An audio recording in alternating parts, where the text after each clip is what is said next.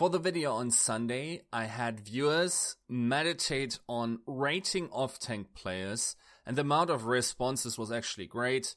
And reading through them, some of them surprised me, some of them were actually very reasonable, and overall, I thought it was a very fun experience to sort of go through the different steps, even though they aren't as granular as you probably want to consider them. But as a general outline, I think it worked quite well.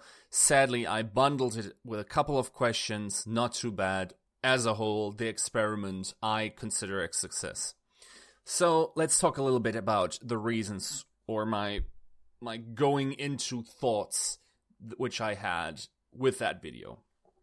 So I asked specifically about off tanks because I find their performance to be very hard to judge.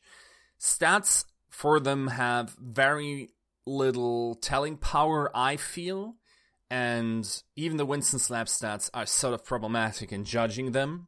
It's also we're currently in a in a fun situation with off tanks where more and more the Zarya players in, but then again, the off tank doesn't play that much Zarya. That doesn't have to be the case in the future, however.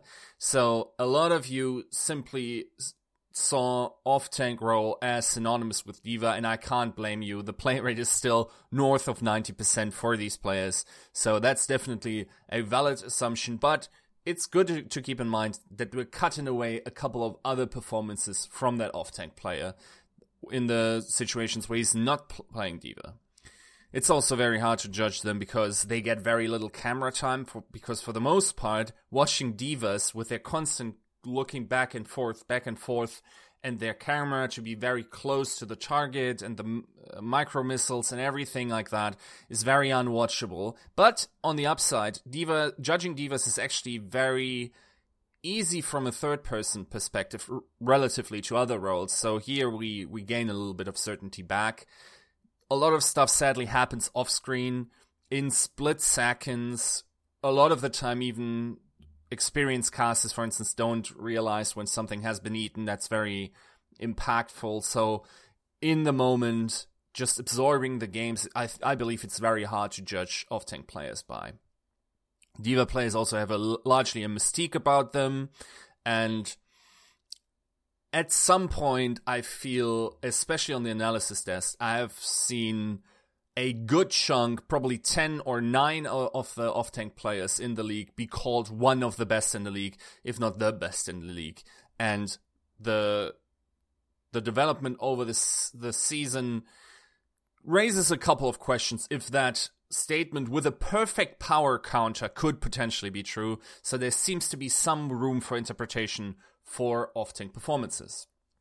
Now, I summarized or collected the amount of times uh, people voted for their respective player, and the majority of people actually said that Fury is a top three uh, tank in the Overwatch League. Of course, you can also hold the opinion about the other ones. So we had um, mostly Fury, then Meko, and then also Node, Poko, and Space. Personally, for this exercise, I will pick, uh, pick Meko. And yeah, let, let's go through this. Okay, so just so you have a general idea how I want to go about this video, I will start up with a couple of, with, you know, defining what we were talking about, then go into the general, uh, the, into the points, then going about the general points that you guys have raised, and then we'll talk about my personal judgment of the things. So in this case, I will go through these motions with NYXL's off tank, Meko, who I thought was instrumental to NYXL's success. So Let's talk about certainties. That was one of the first questions I asked about how certain people were, and here we diverge massively. So, three people said 100% of the times. That was 100% was the most picked rate um, of all of them. One said 90%, 85, 70, 60%. I personally will say, for Meko, I have a certainty of tops 35%. And that might very much surprise you, but I think when going through this video, you will find that there are so many caveats I have to make and so much uncertainty factors and so many great players to pick from, that 35% is already actually quite impressive in that sense. Also, let's talk about 100% certainties for, for a, a second. 100% certainty is very unlikely to be true. 100% certainty, I, I have to tell you to be aware of tail risks. Tail risks are situations that only happen in the late, uh, least of cases, so only on the fringes of the spectrums, but their impact could ex- be exponentially worse than everything else, right? So one of those uncertainties could be that the flex tank role you you don't have all the the different aspects that you see on stream. So the problem is, as we will go through this video, I think we will find origins of uncertainty, but the if we consider 100% and not just as a hyperbolic um, framing so if, if you just say 100% when you mean very, very certain, I'll give you an out here if you didn't literally mean 100%. If you meant 100%, that includes that you basically think that the reality as you perceive it and all your senses work 100%ly, there at least has to be a judgment of 0.0111 or whatever percentage that this is not the case. And also, think of it this way with 100%. 100% chance means that if I give you a dollar and we have a truth machine, I give you a dollar in exchange for your life. If you tend to uh, turn out to be wrong, that means you die and you take that an infinite amount of times. I give you, you one dollar for every time that Fury is the best or a top three main tech in the world. And if that's not true, buy the absolute truth truth machine, which cannot be false. Of course, we don't have that, other than maybe Sideshow. um, but the if that is not the case, your your keys to exist. I don't think many people would take that an infinite amount of times. Hundred percent, very unrealistic. If it's just a semantic thing where you express very high amounts of certainty, I think you would be better with saying ninety five percent, for instance. So hundred percent I would personally, from my standpoint, outright dismiss. So we go into the questions, self-discovery questions. The first question I asked was, name the things that the player does well, very well. It could be something like having big D.Va bombs, being flexible, having great awareness, etc. And then also, uh, can you name the three instances where you observed your player doing this specific thing? So I bun- bunched up these two questions. Now, the problem that we run into is that the more specific you get, the more prone it could be to bullshitting because you pick out these specific instances and then it doesn't really tell a lot about uh, the play in general. But the less specific you get, the more it l- allows you to just generalize, really not substantiate it in any way. So what I would realistically ha- would have you do is point out 100 instances. Of course, it was would burst the amount of uh, or the scope of the exercise.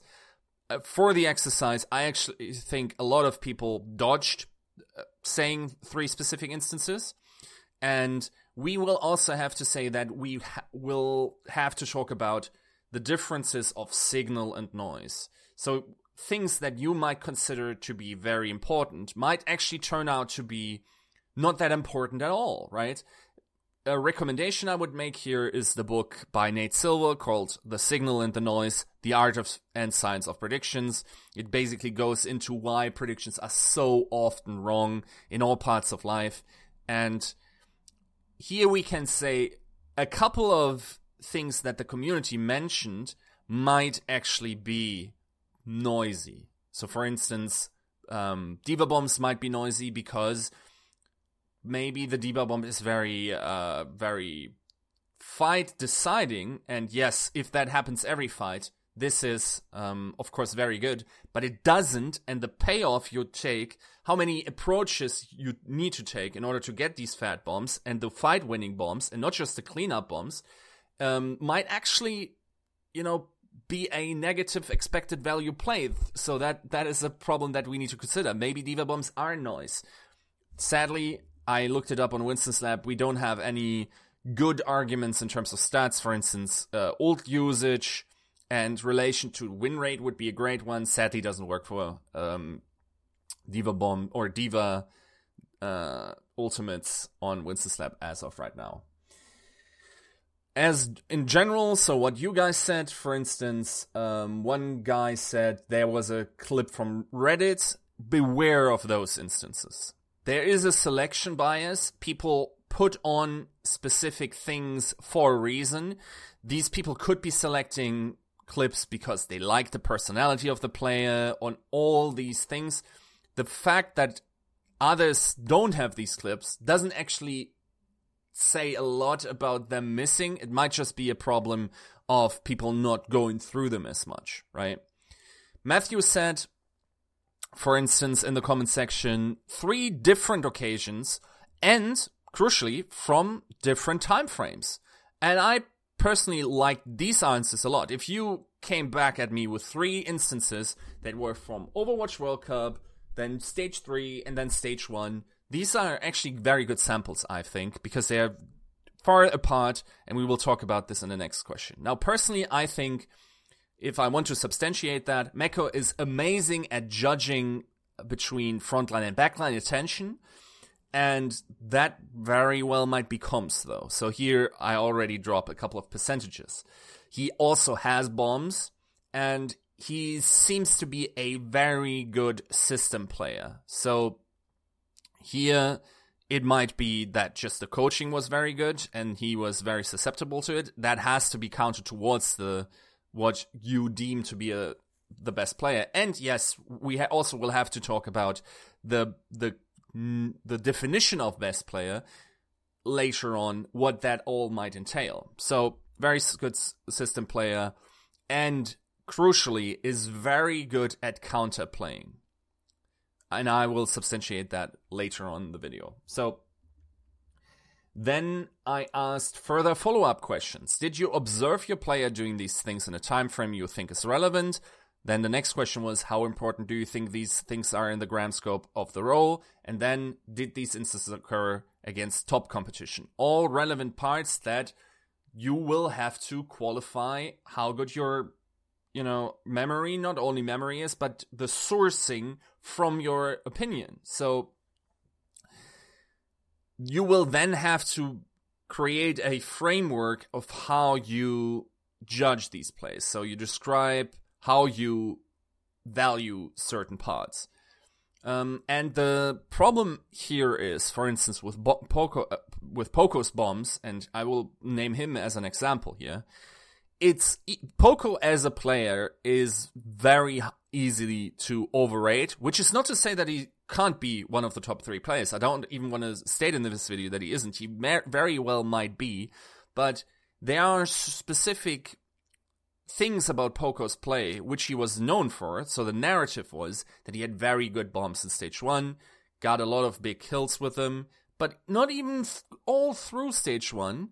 It seemed like people then figured it out and he dropped them less consistently. So the narrative in itself started to matter less and less and less, or other players picked them up. For instance, Siegel in uh, stage four comes to mind, where he then studied these standard throwing patterns again, where it's very good to throw them into uh, the situations. And then another reason why Poko is uh, easy to overrate, let's say, is that he of course had seemingly good results because he made it to the final. So these factors contribute to um, you having to rate Poko probably high, and then you need to check for if these factors are parts of the reasoning that you might possibly overrate him for. So that this is this is an issue, right? It might very well be that he wasn't one of the mainstay reasons why they got into the final, even though I don't think that's the case. I'm just making, you know, providing an argument here why you have to be very aware of these circumstances.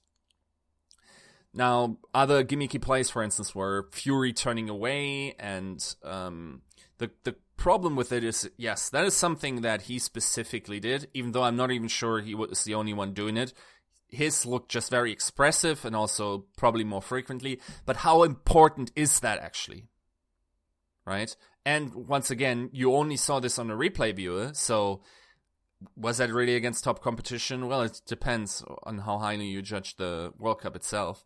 But is that really as important? And I actually have a video from two years ago, which you can probably find in the description down below, which is I called the pull of the gimmick play. And there I framed it more towards your personal experience. So everyone knows you go into, for instance, Ilios Well and you think, oh yeah, I want to play Roadhog because you can throw stuff down the well very easily. Or I want to play Orisa there.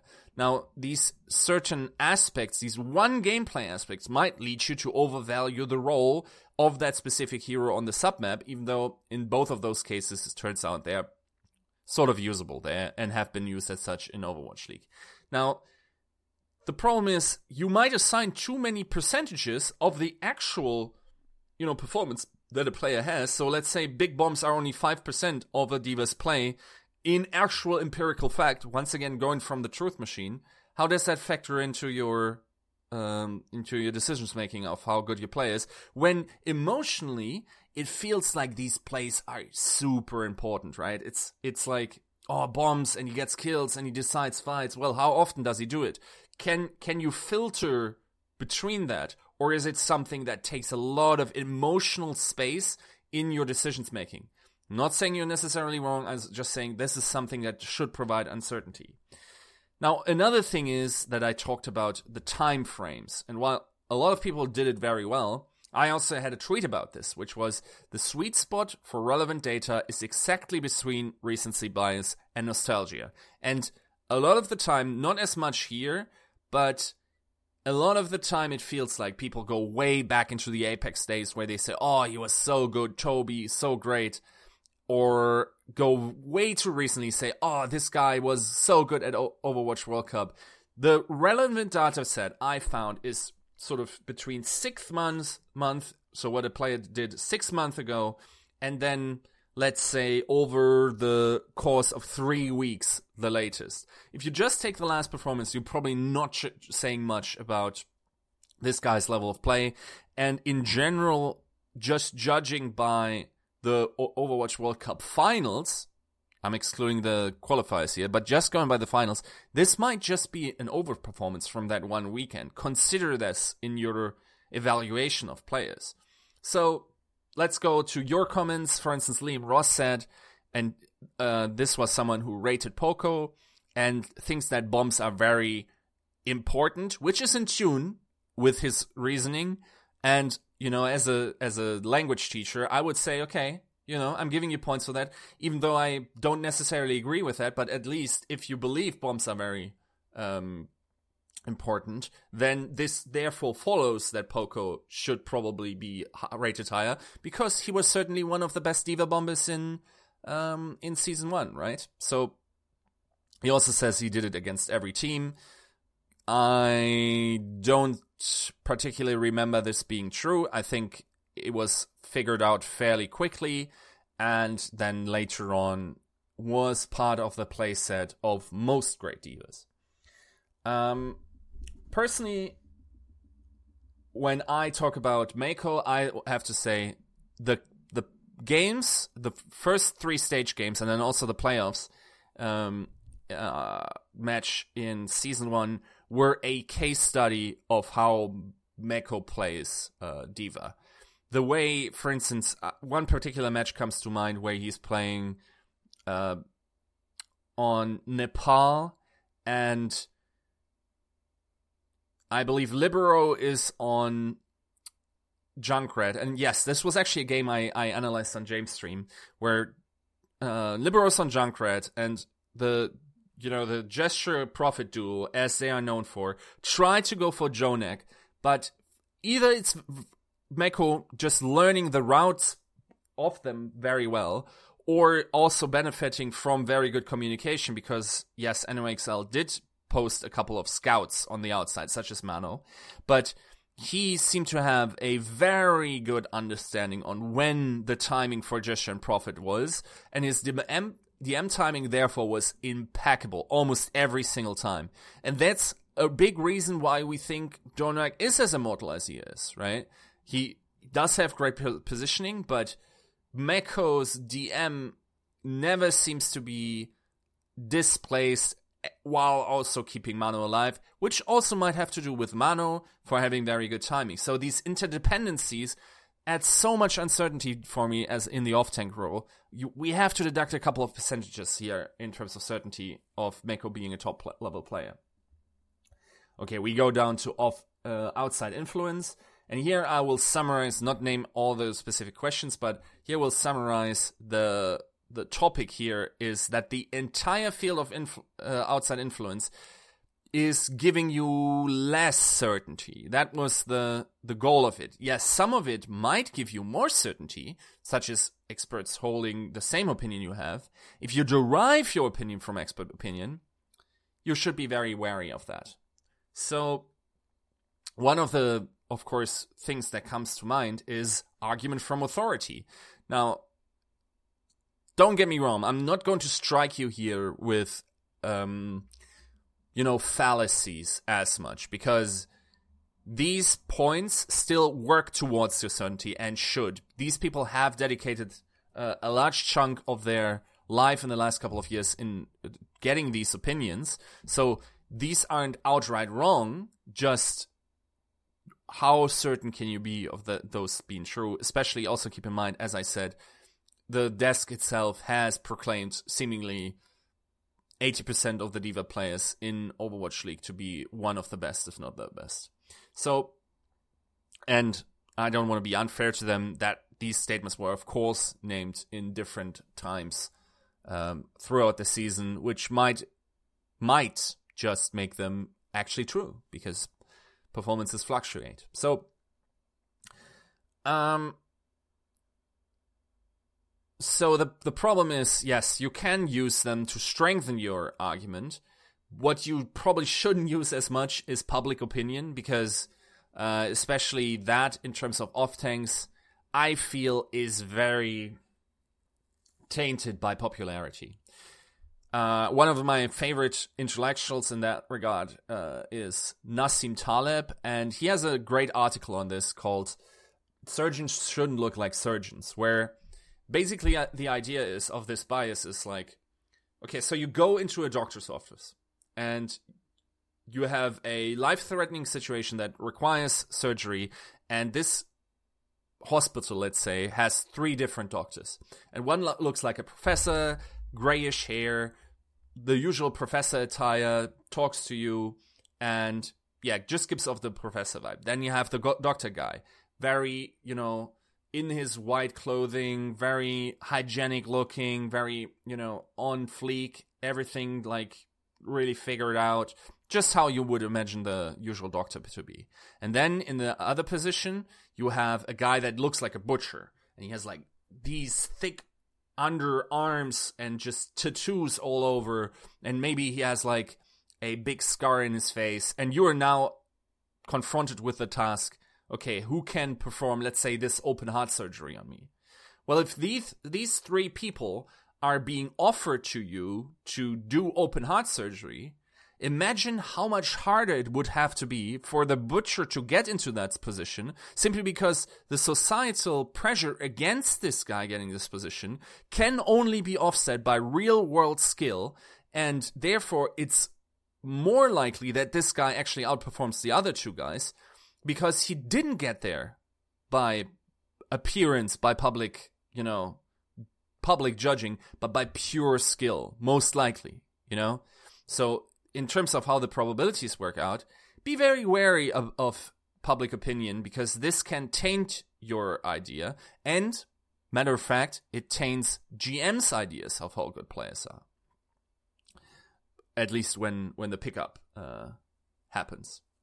So, in general, for instance, Ace says, and I will read the, his comment in full. I would consider Pavani's choice over uh, of Fury over Meko to be a huge indicator of Fury's level, even though Pavani could have bias over Meko. The other experts were from Owldesk and casters, but nothing comes to mind what they might have praised him about. Fair point. There is some a uncertainty in there, and personally, I like the fact there. Also, keep in mind, okay, so analysts are hired to give you an idea and string you along a narrative. They an, talent analysts are there to sound like they have a high amount of certainty. They try to reel you in. They're not giving you adjectives that gives you the, your, you know, real world probability. They try to be very certain so other people feel comfortable in what they're saying. People will not give you percentages that are lower than 50% because that is not sexy for a broadcast at all. Now, if these people, if you catch these people trying to predict, for instance, for money, let's say, of course, they, they are not allowed to, but let's say Sideshow was, for instance, uh, allowed to bet on the outcome of a match. His predictions also in the past seemed to be a lot more reserved, and he was actually quite good at being uns- or expressing uncertainties very often being very close. He was one of the better ones in predicting you know percentages of win rate.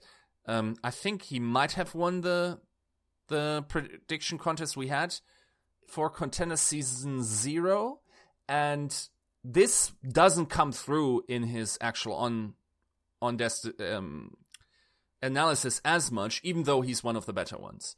Other ones are, of course, that's their th- shtick, right? To express a high amount of uncertainty in unpopular opinions, and that's where the entertainment comes from. This should be something you take into consideration when making your judgment call about flex tanks. Uh, then, for instance, oh yeah, let's talk about the one thing that Ace also said is I would consider Pavani's choice of Fury over Meko to be a huge indicator of Fury's level. Keep in mind they had gesture. Um, there's a synergy there. Pavani was also under a certain pressure to not make it the, you know, South Korean NYXL. So I think that's 1A, 1B here.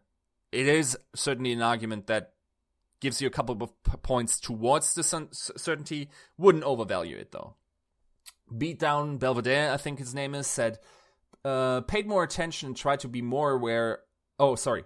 That's my, that's actually my summary of what he's saying. I actually l- quite liked his comment because it paid more attention and tried to be more aware of his own biases, which is he went from a point where he didn't consider, and he was talking about Fury being his top three main tank player, where he didn't consider him that, and then the experts gave him an, a hint in order to look at um, Fury, and because Fury didn't tend to, you know, pop up as much on the kill feed, he was flying under his radar, radar then paid special attention, so the experts hel- helped him overcome certain uh, biases he had towards the main rule, which is kill pressure or whatever, right? So here we have a positive example of someone overcoming their biases because of experts.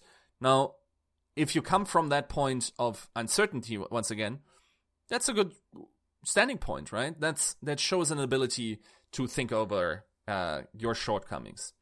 So, I personally have experts who believe that Meko is great and they agree with the points I make about him. But I wouldn't give particularly too much percentage about this here. Now, one thing that's very interesting because a lot of you said Fury, I have experts, former or now let's say no, no, actually, yeah, yeah. Now that I remember it, there are Overwatch League players on the off tank role who don't think that Fury is anything special. They think that Fury is just someone that follows the D.Va player around. It's annoying to play against, but he's not really doing the job of a D.Va as much, and his team allows him to shine. Now, this is very interesting in, in terms of uh, how people evaluate Fury, because a lot of you, most of the comments that were for Fury were 100% Fury. Now, I personally have very reputable experts. Uh, it was one player, current player, and then one other expert, either coach or analyst, who's told me basically this same thing verbatim, and the the opinions actually shared commonalities, even though they don't ever probably interact with each other. So this is very interesting to me, and also caused a lot of uncertainty for myself in not only how good Fury is, but how I even evaluate off tanks. I I honestly have no not a great idea about this at this point, right? So we go down to ability, the last category, and I ask the question How big is communication for the role of a flex tank in your opinion? And here, this question was intended to make you think about aspects that are intangibles and that everyone agrees on is very uh, a very important aspect in Overwatch. And then we also have to say, okay, what is your definition of best player? Are intangibles actually part of the discussion? As they probably should be, but how are you supposed to without, you know, in game recordings of their voice, or rather, you know, voice recordings of their respective um, voice channels? So, and of course, not knowing the language. So here uh, we had a wide range of communication is very important to less important and main tanks and supports to it. I personally think that it very much depends on the system uh, for off tanks. I think everyone needs to communicate in Overwatch at least to a degree. And I also think there are certain things that uh, the off tank player needs to communicate, such as, for instance, that flankers are coming because the, the off tank player is usually, or rather the D.Va player is usually the guy that looks 360 the most of all, all the roles, uh, in, um, as well as probably the flex support. And then he needs to communicate his DM status and also set up, let's say, for instance, uh, you have a Pharah and uh, she wants to barrage. He needs to say when that is okay to do there, you know, there's there's some room to say, okay, the the Pharah player says, okay, D.Va save DM, about to barrage, or if the D.Va player is like, okay, full DM barrage, right? This these are certain different approaches, and it's still hard to say how important it is. Personally, I think it's probably one of the roles where you'll need to talk less, and your computational power should probably go towards um, game sense because I believe off tank is one of, or especially D.Va play, is one of the roles that needs the most awareness in the game. Now, slyly, I set up a trap for you here because I gave you pause in considering intangibles and what it means to be a best player. Now, on on the second question, so you you follow along and you say, okay, so yes, I think communication is quite important. And then comes the second question Do you think you've been supplied with the necessary information in order to judge his level of communication? And across the board, I don't think anyone can.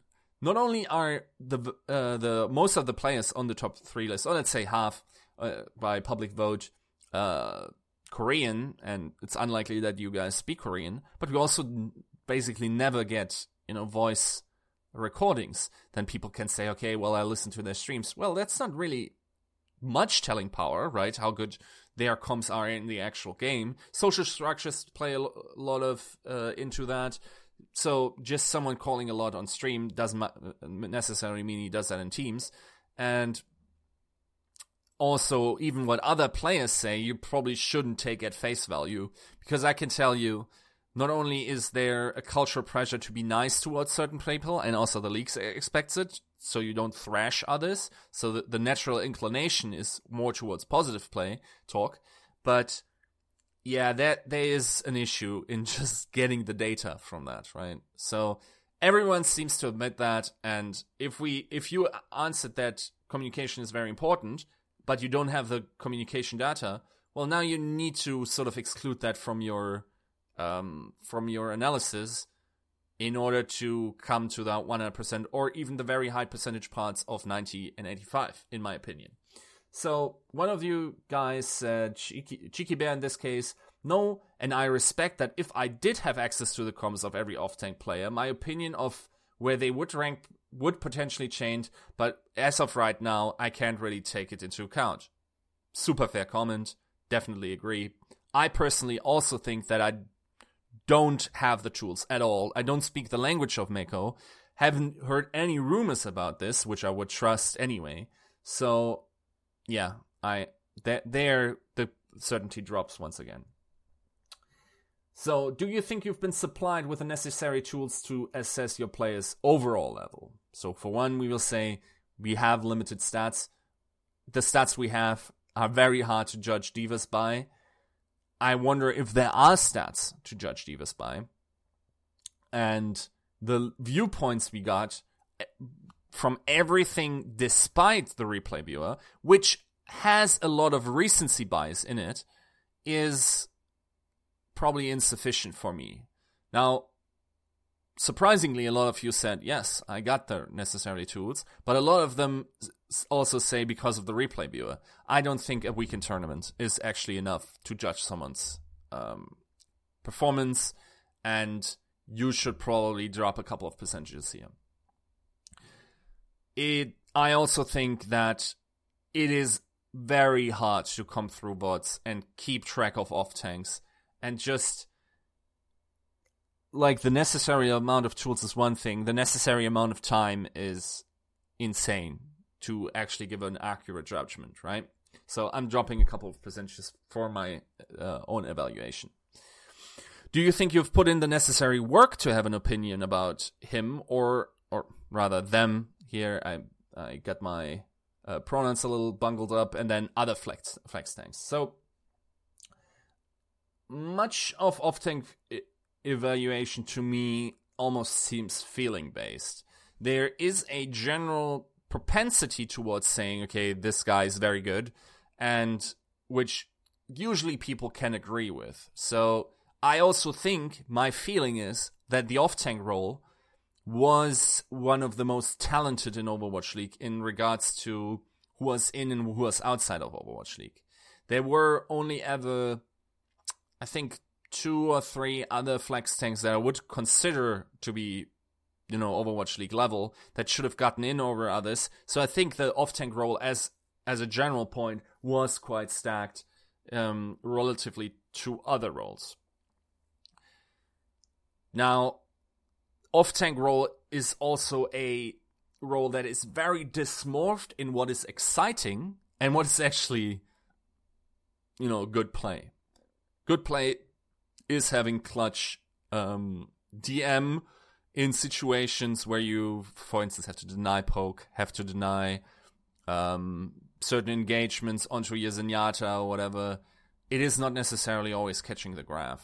This has a low amount of frequency happening. It's also not about the D.Va bombs. Even the best D.Va bombers here have less than uh, 10% of the time they use an ult in fights in Overwatch League. They actually got a kill. Now with GOATs, it's going up simply because of grav combos and how people play around Rein shields there. But yeah, it, it is it is still problematic. Now, here comes one of the bigger caveats that we have to say, which with question five. So the question five was you chose a top three player in the flex tank role.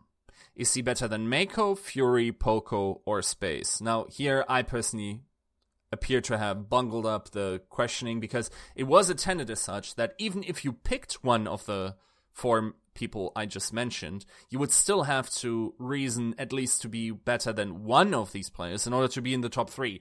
I sadly didn't make that case very well. Um, uh, it would have been very interesting to see how uh, you the audience uh, would have gone over this. Personally, I will also say that Meko's results show that he is at least, you know, to be considered in the top three, and his results are probably only overcome or bested by Fury because he won the Overwatch League and also won um, of the season playoffs. I'm not sure that the others match the hard facts, which is win rate, and what I will say though is that the idea of this exercise was actually coming from one of the esports fallacies I did, which I called Schrödinger's top five, or if I want to pronounce it German, Schrödinger's top five, when a seemingly infinite amount of players are in a superposition of both in and outside of an individual's uh, top five until the commentator is asked to re- reel his list so it can be observed. I think what should have happened is that I should have let the audience pick their top three, and then it gets very hard actually to reason why uh, why someone should be in and out. So why is that hard for me? I personally think, other than Meko, Fury, Poko, and Space, definitely candidates for top three D.Va in the world are Zunba, Choihyobin, even Void might have something to say with that. And in the re- necessary time frame, we could say Note and Coolmatt maybe, even though I'm less sure about them. And then, then we also have problems with ja- placing Jano and Dako because they have no touching points in terms of play, even though they were doing marvelous stuff in in Contenders Korea. So here the direct comparison doesn't fly, and one has to question the the level of play they were doing it against. But at the same time, they had an amazing level. So the, the, it's very hard for me to place any one of those. So if someone offered me personally to say, okay, you have you give me one hundred dollars and I give you a chance of three to one that Meko through the truth machine is top three in the world, well, I would just about take it. I think anything more, even though I consider Meko probably to be the best D.Va in the world, anything more would feel too certain. Straight up. So here I encourage you to once again rethink your percentages. Think of where the deductions of points that I made and refer to might have jumped down a bunch. I will also say that the guys that have expressed uncertainty the most were, for instance, someone mentioned Note and said 60% chance. Well, that's an that's an outfield pig with a already high percentage. And if you said Fury 60%, well, that, that would have um, probably been closer to what I consider true. So here, as a summary, the exercise was to walk you through different biases you personally might have. A lot of people also correct course corrected their percentages lower, which I thought was successful as far as the exercise went.